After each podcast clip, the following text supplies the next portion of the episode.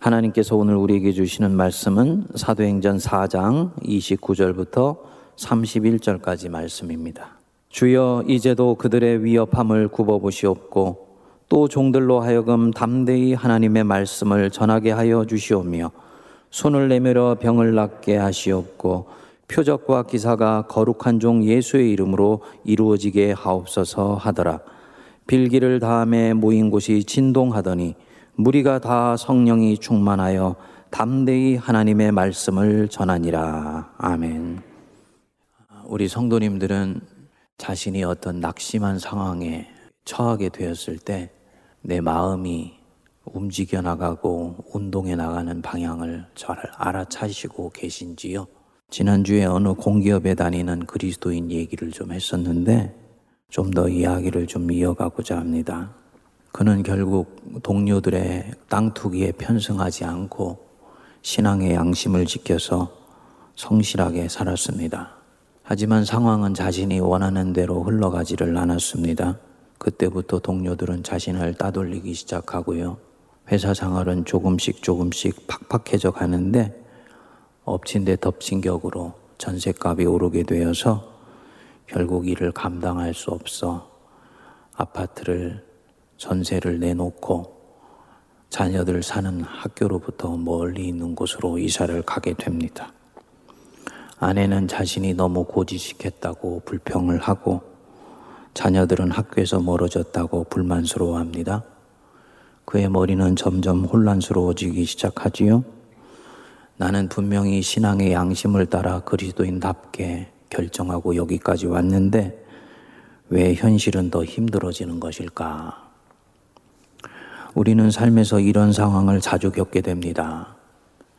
지난 몇 년 동안 어떤 결과를 바라보면서 열심히 노력을 했는데 원하는 것을 얻지 못했다든지 인생 벼랑에 떠밀려 낭떠러지에 떨어졌다가 겨우 올라왔는데 또다시 시련이 닥쳐온다든지 선한 일을 했는데 오히려 이로 인해서 어려움을 겪게 된다든지 잘못한 것도 없는데 삶이 자꾸 쪼그러 들어가는 느낌. 이런 때는 낙심이 찾아옵니다. 일상을 좀 놓아버리고 도망치고 싶은 마음도 들 것입니다. 왜 이런 일이 주님 뜻대로 살고 있는데 생기고 있는가? 그 사람이 지금 현실을 잘못 해석하고 있을지도 모릅니다. 낮 시간에 성전에 기도하러 올라갔던 사도들이 다음 날이 되어서야 동료들에게 나타났습니다. 사도들은 지난 하루 동안에 일어났던 급박한 일을 자세히 증언을 합니다.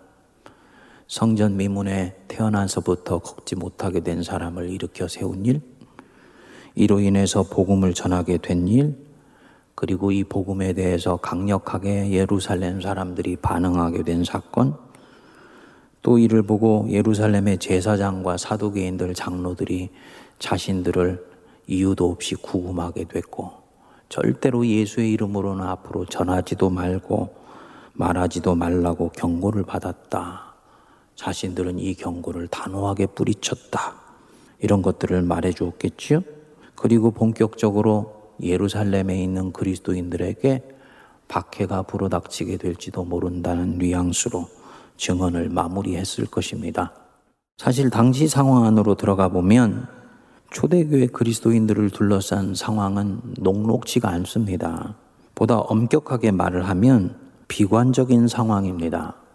자신들은 여전히 예루살렘에서 다수가 아니고 소수이고요. 이제 이 복음을 받아들인 것 때문에 그 기질이 강한 주류 유대 문화와 정면으로 충돌을 해야 됩니다. 여기서 현실적으로 이길 수 있는 힘은 없습니다. 법을 주무르고 경찰력을 동원하여서 사람을 감옥에 집어넣기도 하고 밖으로 꺼내기도 하는 모든 힘은 바로 이 예루살렘의 제사장들과 동료들이 가지고 있습니다. 그렇기 때문에 이제부터 이들은 본격적으로 핍박을 받기 시작할 것입니다. 우리는 앞부분의 예루살렘 교회 아름다운 이야기에 취해 있습니다만 현실을 객관적으로 들여다보면 교회를 둘러싼 상황은 점점 어두워지고 있는 것입니다. 그런데 사도들의 증언을 들은 이 공동체의 반응을 보십시오. 24절에 보시면 그들이 한 마음으로 하나님께 소리를 높여 이르되 이들이 기도하기 시작했다는 것입니다. 그런데 그 기도의 내용을 보니까 이 악한 현실에서부터 자신들을 보호해 달라고 기도하는 것이 아니에요. 29절에 보시면 주여 이제도 그들의 위협함을 굽어 보시옵고 또 종들로 하여금 담대히 하나님의 말씀을 전하게 하여 주옵소서. 딱 세 가지를 구합니다. 그들의 위협을 굽어 봅시고 지켜보시고 이 상황이 주님의 시야에서 벗어나는 일이 없도록 해 주십시오. 주님의 통제 아래서 지금의 이 위협이 진행되게 해 주십시오. 라고 기도하는 것입니다.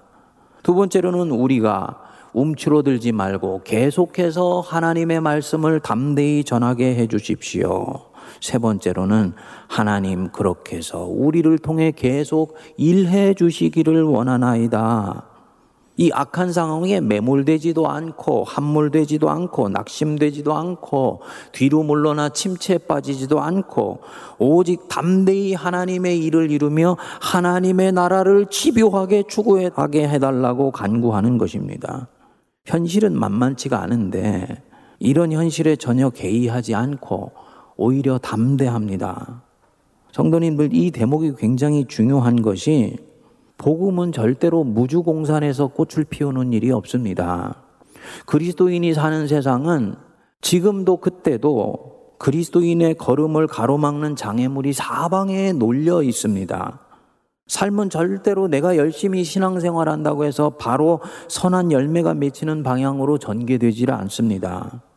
이 초대교회 때 성령이 강력하게 역사하는 때에도 이미 복음은 이 악한 현실을 끼고 시작돼요.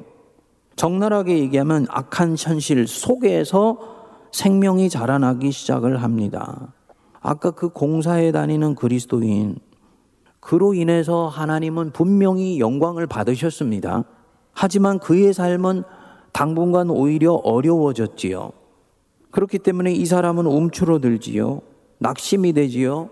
시험이 들어서 내가 괜히 쓸데없는 객기를 부린 것 아닌가 후회가 될 수도 있습니다.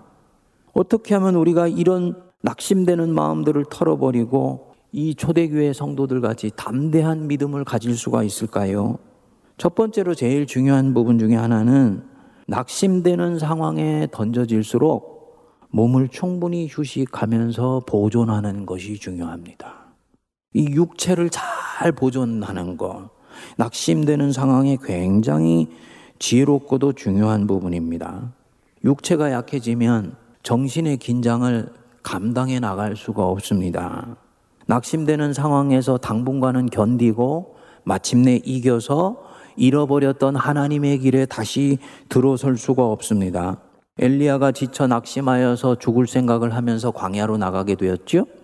그런데 하나님이 이 엘리야에게 가장 먼저 하신 일이 무엇입니까? 그를 먹이신 것이었습니다. 숯불에 구운 떡과 한 병 물로 먹이셨어요. 그리고는 말씀하셨습니다. 일어나 먹으라. 네가 갈 길을 다 가지 못할까 하노라. 굉장히 상징적인 말씀입니다. 우리는 빨리 무엇인가 영적인 것들을 취해 나가려 그러는데 주님은 낙심하여서 몸이 지쳐 있는 자 먼저 일어나 먹으라고 하시는 거예요. 결국은 엘리야는 몸이 회복되고 그 힘으로 호렙산 앞에 서서 하나님의 음성을 듣고 담대한 신앙을 회복하지요. 다른 것보다도 먼저 몸을 충분히 회복하는 거 굉장히 중요합니다. 저는 목회하다가 스트레스가 심해지고 낙심하는 마음이 찾아오면 무엇보다도 몸을 쉽니다. 그리고 그때부터 의도적으로 더 운동을 합니다. 목회 초년병 때는 낙심이 찾아오면 몸이 상하도록 놔두었습니다. 낙심되면 식욕이 떨어지죠. 움직이는 것도 싫어지죠. 은근히 몸이 힘들어지는 것을 보면서 아, 내가 지금 주님 때문에 고난받고 있구나. 이렇게 생각을 하는 거예요. 그런데 그게 점점 몸이 깔아지고 침체가 되면서 판단력이 흐려지고 수렁에 빠지는 느낌을 가져다 주더라고요. 나중에 이런 식으로 몸을 힘들게 하는 것이 주님 뜻이 아니라는 것을 알게 된 것입니다. 나를 더 처지게 만들어서 회복하지 못하게 하고 잘못된 판단을 결국은 하여서 사역을 완전히 망치려고 하는 이 원수의 괴계가 있다는 것을 알게 된 것입니다. 그때부터는 낙심되는 상황이 찾아오면 오히려 몸에 휴식을 취하면서 더 운동을 열심히 합니다. 내 몸이 거룩한 성전이고 성령의 악기이니까 그분이 다시 찾아오실 때까지 몸을 건강하게 유지하고 보존하면서 기다리는 것입니다. 이거 별거 아닌 것 같지만 굉장히 중요한 영적 원리입니다. 둘째로 열악한 상황에서 시선을 돌려서 하나님께 내 시선을 고정하는 것입니다. 보십시오. 지금 이 예루살렘 교회 공동체를 둘러싼 상황은 사실은 비관적이지요. 그런데 이들은 그 상황에 자신들의 시선을 모으지 않습니다. 낙심케 하는 상황에 주목하지 않아요. 현대인들은 현실적인 것이 곧 객관적인 것이라고 생각을 합니다. 정말 그러냐? 현실에서 무슨 일이 일어나고 있는지를 정보를 다 100% 취합해서 정확하게 아는 것이 정말 객관적으로 현실을 파악하는 것이냐?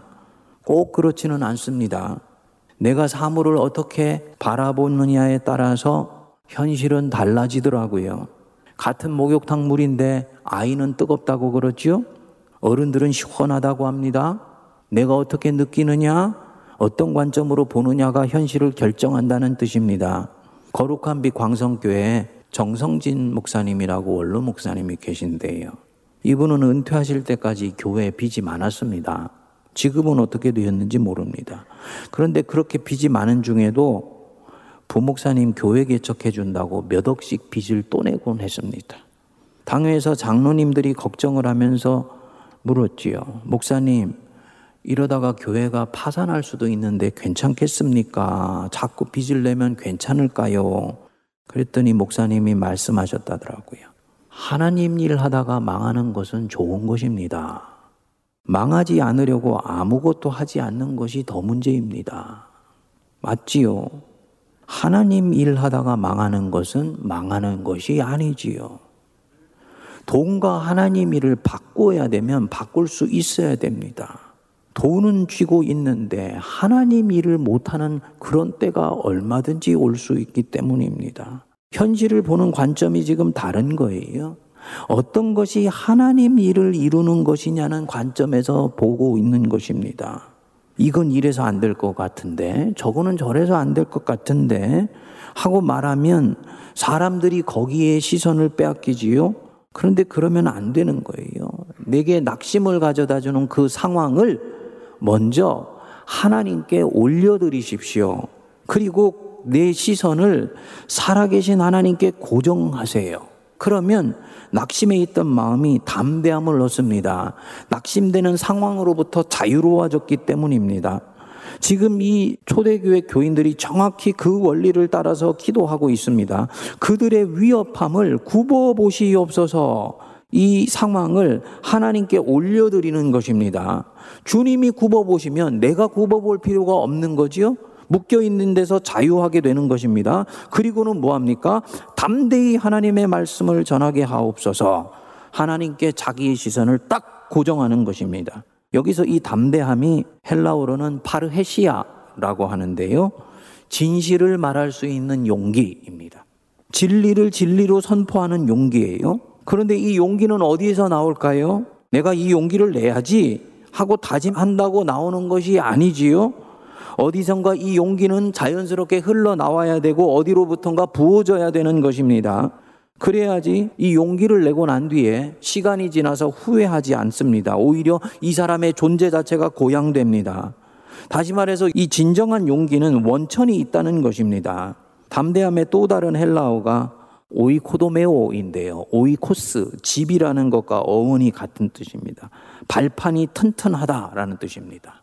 성도가 담대한 믿음을 갖는 것은 그 발판이 튼튼한데 존재가 올려져 있을 때다. 어디겠습니까? 예수 그리스도. 우리의 생명의 구주이신 예수 그리스도. 그분 위에 내 인생이 올려져 있을 때 이것이 오이코도메어 담대한 용기를 내도록 만들어 준다는 것이지요. 여러분, 나는 지금 고난받고 있는데 지금 이 자리를 지키고 있다. 왜 지킵니까? 자기 의를 이루기 위해서? 다른 사람에게 보이기 위해서? 왔던 길이니까 돌아갈 수가 없어서? 아니지요. 그는 곧 흔들리기 시작할 것입니다. 온갖 바람과 창수와 유혹을 이길 수가 없습니다. 단순하고 담백하게 나는 예수 때문에 지금 이 자리를 지킨다. 예수님을 위해서 이 걸음을 계속 걸어간다. 이 사람은 절대로 흔들리지 않습니다. 자기 토대가 예수 그리스도 그분이시기 때문이에요. 하나 더 있습니다. 이 히브리어로 담대함이 하자크인데 굳게 조이다. 시선을 어디에 붙들어 매다. 이 뜻입니다. 그러니까 자시 자기의 시선을 토대는 예수 그리스도 위에 견고히 세우고 자기의 시선을 그 어딘가에 딱 붙들어 맬 때 거기에서 담대함이 나온다는 것입니다. 살아계신 하나님께 자기 시선을 고정하는 것입니다. 그래서 여기에서 이 담대함은 존재는 예수님 위에 세워져서 흘러나오고 하나님께 시선이 고정되면 거기서부터 이 담대함이 부어지게 되는 것이지요. 일컬어서 이렇게 해서 사물을 보고 세상을 보는 것을 하나님의 현실 안에서 살아가는 사람이다 라고 얘기를 하는데요. 이 하나님의 현실 안에서 이 악을 보면 이 악은 사실은 악이 아니에요. 선을 이루는 도구로 보이게 됩니다. 위협이 위협이 아닙니다. 복음을 전진시키는 능력으로 이 내게 오는 위협이 사용된다는 것을 나는 이제 보기 시작합니다. 27절부터 28절에 이들이 바로 이 비밀을 알았던 것이지요.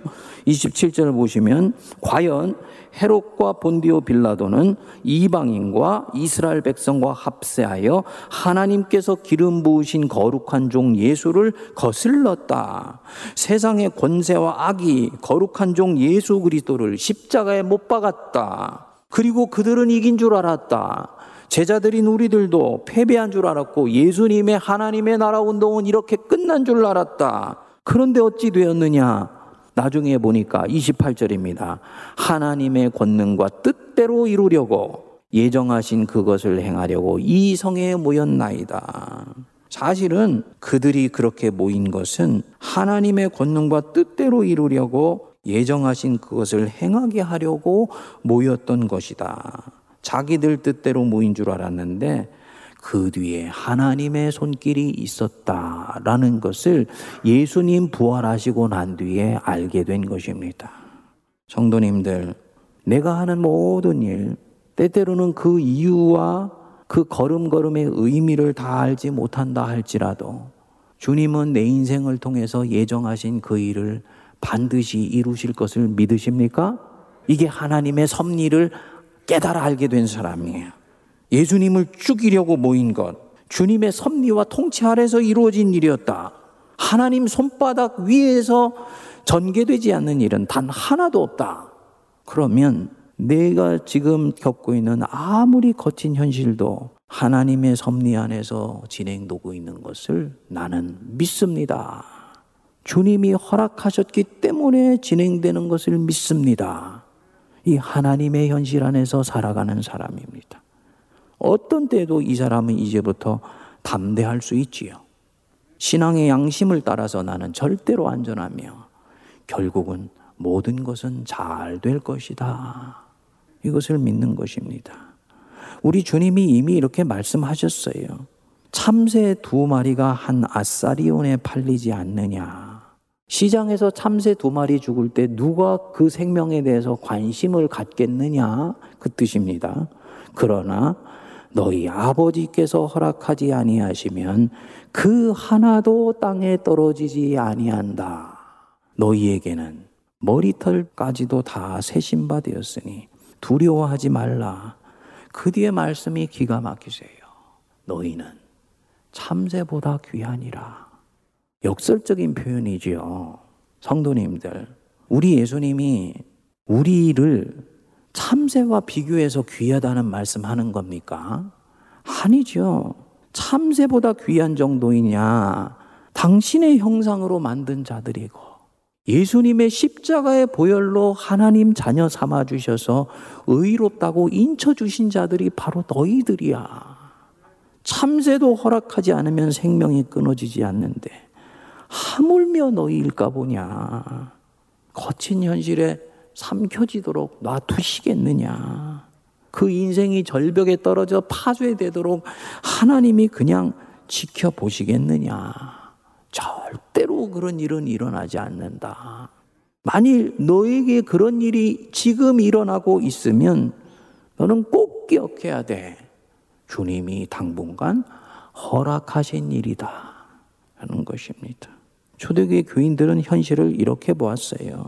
그래서 다시 29절에 주여 이제도 그들의 위협함을 굽어 보시옵시고 이 위협이라는 말이 다르게 느껴지죠? 이 위협되는 현실에 압도되거나 압박감을 느껴서 공포심에 가까운 감정 가운데서 벗어나게 해달라고 이 기도를 하는 게 아니에요.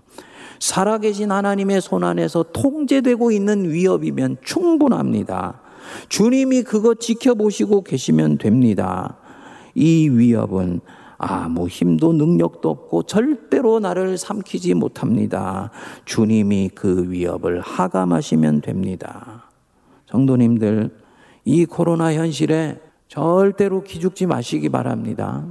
우리 성도님들 이때일수록 오히려 당당하고 담대해야 됩니다. 그러므로 너희 담대함을 버리지 말라. 이것이 큰 상을 얻느니라. 담대함이 결국은 큰 상을 얻는다. 담대하지 않은 사람도 상이 있어요. 근데 누가 진짜 큰 상을 얻느냐? 천국을 침노하는 사람이 상을 얻듯이 담대함으로 계속 전진하는 사람이 더 큰 상을 얻는다는 것입니다. 셋째로 낙심되는 생각이 찾아오면 빨리 그 생각이 원수가 내게 넣어준 생각이라는 것을 알아차리셔야지 됩니다. 그리고 그 낙심되는 생각과 정반대 방향으로 마음을 돌려야 돼요. 이때는요, 의지가 필요합니다. 낙심은 자석처럼 내 마음을 잡아당깁니다. 자연 상태에서 은혜로 이때는 여기를 벗어날 수가 없어요. 의지를 발동하여서 반대 방향으로 내 마음을 틀어야지 됩니다. 이 낙심은 감정 상태지요? 객관적인 실체가 아니에요. 성도님 한 분을 상담한 적이 있습니다. 근데 이분이 고민을 털어놓더라고요. 자신은 어떤 예상치 못한 일이 일어나면 거기에 함몰되어 버리는지 마음이 불안하고 두려워서 벗어날 수가 없다고 그러더라고요. 그래서 제가 물었습니다. 그 두려움, 실체가 무엇인지 한번 이렇게 들여다 보셨습니까? 들여다 본다는 말이 곰곰이 생각해 본다는 말이죠.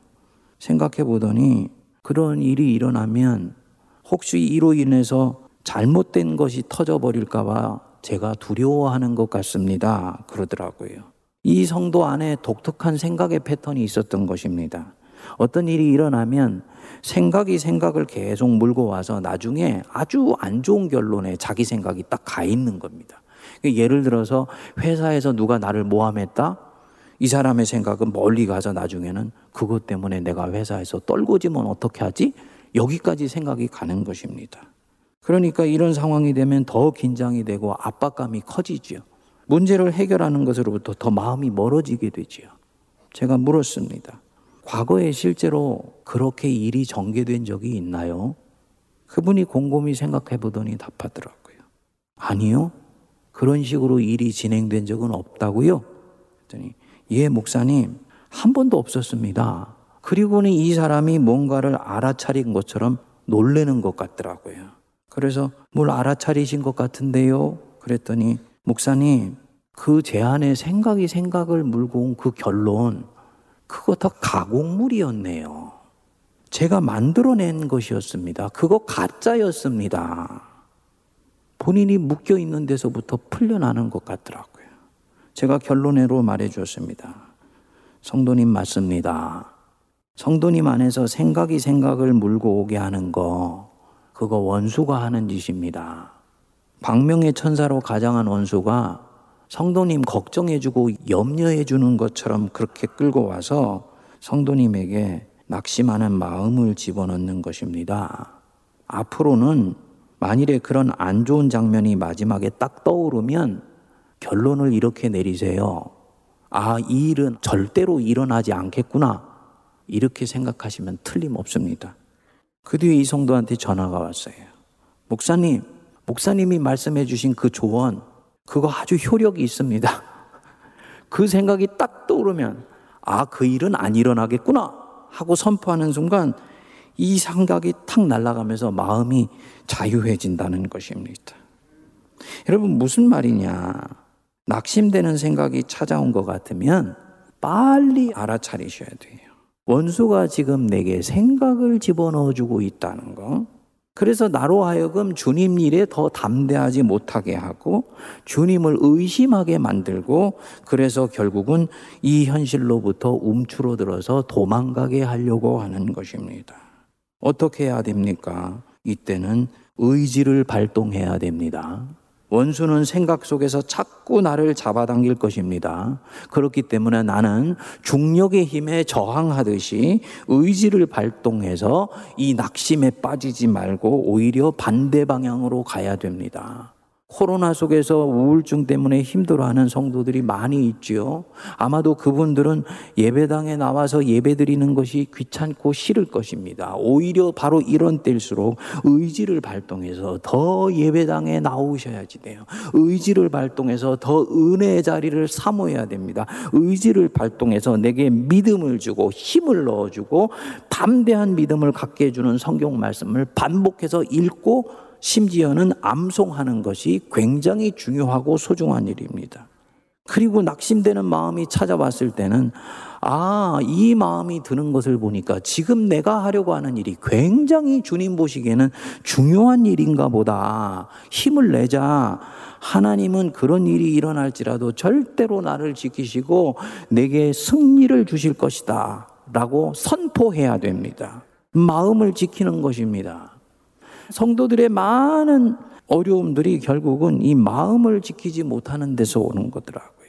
그래서 잠언 4장 23절은 말씀했죠. 무릇 지킬 만한 것보다 더욱 뭐를 지키라고요? 네 마음을 지키라. 생명의 근원이 이에서 남이니라. 생명이 살기도 하고 자라기도 하고 꺾이기도 하는 것. 네 마음을 이런 상황에서 어떻게 지키는지에 달려 있는 것이다. 이것은 영적 싸움이에요. 이날 이 사도들과 형제자매들은 이 싸움에서 완전히 승리했습니다. 이들의 기도가 끝나고 나니까 31절에 보면 빌기를 다음에 모인 곳이 진동하더니 무리가 다 성령이 충만하여 그 뒤에 뭐라 했습니까? 담대히 하나님의 말씀을 전하니라. 이들의 기도가 정말 하나님을 기쁘시게 하는 기도였습니다. 왜냐? 우리는 보통 이런 상황이 되면 주님, 그 위협에 의해서 삼켜지지 않게 해주십시오. 이 위협이 떠나가게 해주십시오.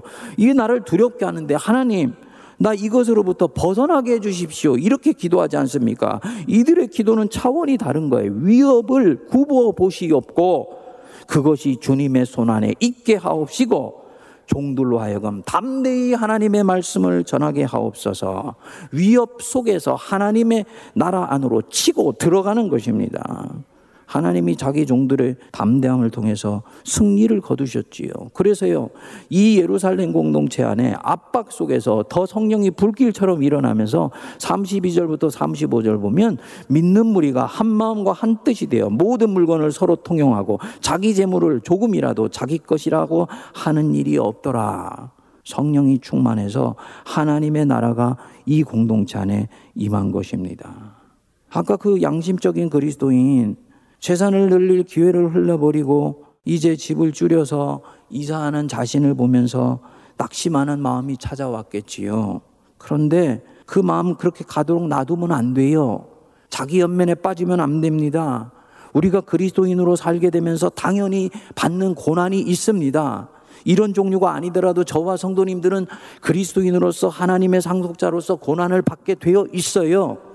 그런데 그 상황이 왔을 때 낙심하거나 자기 연면에 빠지면 안 돼요. 그거는 원수가 넣어주는 마음입니다. 원수는 무엇을 지금 하고 있는 것이냐 명료합니다. 다시는 비슷한 상황이 왔을 때 하나님 자녀답게 처신하지 못하게 하려고 하는 것입니다. 다시는 비슷한 상황이었을 때 주님 자녀답게 결정하지 못하도록 지금 이 상황에서 완전히 우리의 길을 꺾어 놓으려고 하는 것입니다. 그런데 하나님은 이 원수의 술책을 허락하시죠. 왜냐? 자기 자녀를 믿으시기 때문입니다. 자기 자녀가 자녀답게 처신한 것을 자랑스러워 할 것을 믿으시기 때문입니다. 절대로 후회하지 마십시오. 오히려 자신을 이때야말로 자랑스러워 해야 됩니다. 그리고 자신이 했던 그 처신을 자녀와 아내에게 나누면서 후세의 아름다운 교훈으로 삼아야 됩니다. 그리고 계속해서 그 길을 걸어가야 돼요. 그럼 결국은 담대함이 큰 상을 얻게 하느니라. 그 말씀대로 이루어 주십니다. 만일에 이때 악한 상황이라고 생각해서 낙심하기 시작하면요. 원수는 이 사람 안에서 약점 하나를 잡은 것입니다. 아, 이 친구는 위협을 넣어주면 그때부터는 심하게 흔들리는구나. 두 번 다시 이런 상황에서 바른 결정을 하지 않겠구나. 그래서 이제부터는 마치 약점 잡은 사람처럼 끊임없이 비슷하거나 그보다 못한 상황이 왔을 때도 계속 낙심되도록 내 마음을 집어넣어서 점점 주님의 일에 사기가 꺾이게 만들어 버립니다. 위험이 이제는 두 배로 가중되는 거죠. 그런데 반대 방향으로 가서 담대하게 물리치는 이 원수는 아무리 이 사람은 수작을 걸어도 소용이 없다는 것을 알고 그 부분에서는 더 이상 찝적대지를 않는 거예요. 히브리서는 말씀했습니다. 우리는 뒤로 물러가 멸망할 자가 아니요 오직 영혼을 구원함에 이르는 뭐를 가진 자라고요? 믿음을 가진 자니라. 뒤로 물러나면 내가 기뻐하지 않는다. 여러분, 나는 여태까지 믿음이 없어 그렇게 살지 못했습니다. 그래서 하나님의 이름을 나의 삶을 통해서 영광되게 하지 못했습니다. 그러면 오늘부터 이 말씀 듣고 예수님 이름으로 회개하여 지금부터 담대하게 하나님 말씀으로 살아가시기 바랍니다. 주의할 것 있습니다. 우리가 죄 짓는 데는 담대하시면 안 됩니다. 악을 행하는데 담대하면 안 돼요. 자기 욕망을 뿜어내는 것을 용기라고 생각하면 안 됩니다. 어떤 유혹이 되는 상황에도 신실하게 반응하고 이로 인해 낙심되는 상황에서도 의지를 발동하여서 담대하시기 바랍니다. 하나님은 때가 되면 그 사람을 반드시 복된 자리로 이끄십니다. 감사한 것은 내 이 아픔과 고통 때문에 하나님의 나라는 이 땅에서 더 확장돼 가고 하나님은 나의 인생을 통해 영광을 받으십니다. 그 은혜가 우리에게 임하게 되기를 바랍니다. 기도하겠습니다. 하나님, 이제도 그들의 위협을 굽어보옵시고, 종들로 하여금 담대히 하나님의 말씀을 전하게 하옵소서. 이 초대교회 성도들의 굴기차고 힘 있는 믿음을 허락하옵소서. 두려움과 염려가 되는 상황에 몰렸을 때 이 염려와 두려움을 걷어치워 달라고 기도하지 않게 하여 주시고 오히려 이 상황 속에서 담대하며 하나님의 일이 이루어지게 해달라고 기도하는 저희들 되게 하옵소서. 그래서 주님이 저희 인생을 통해 영광 받아 주옵소서. 예수님 이름으로 기도하옵나이다. 아멘.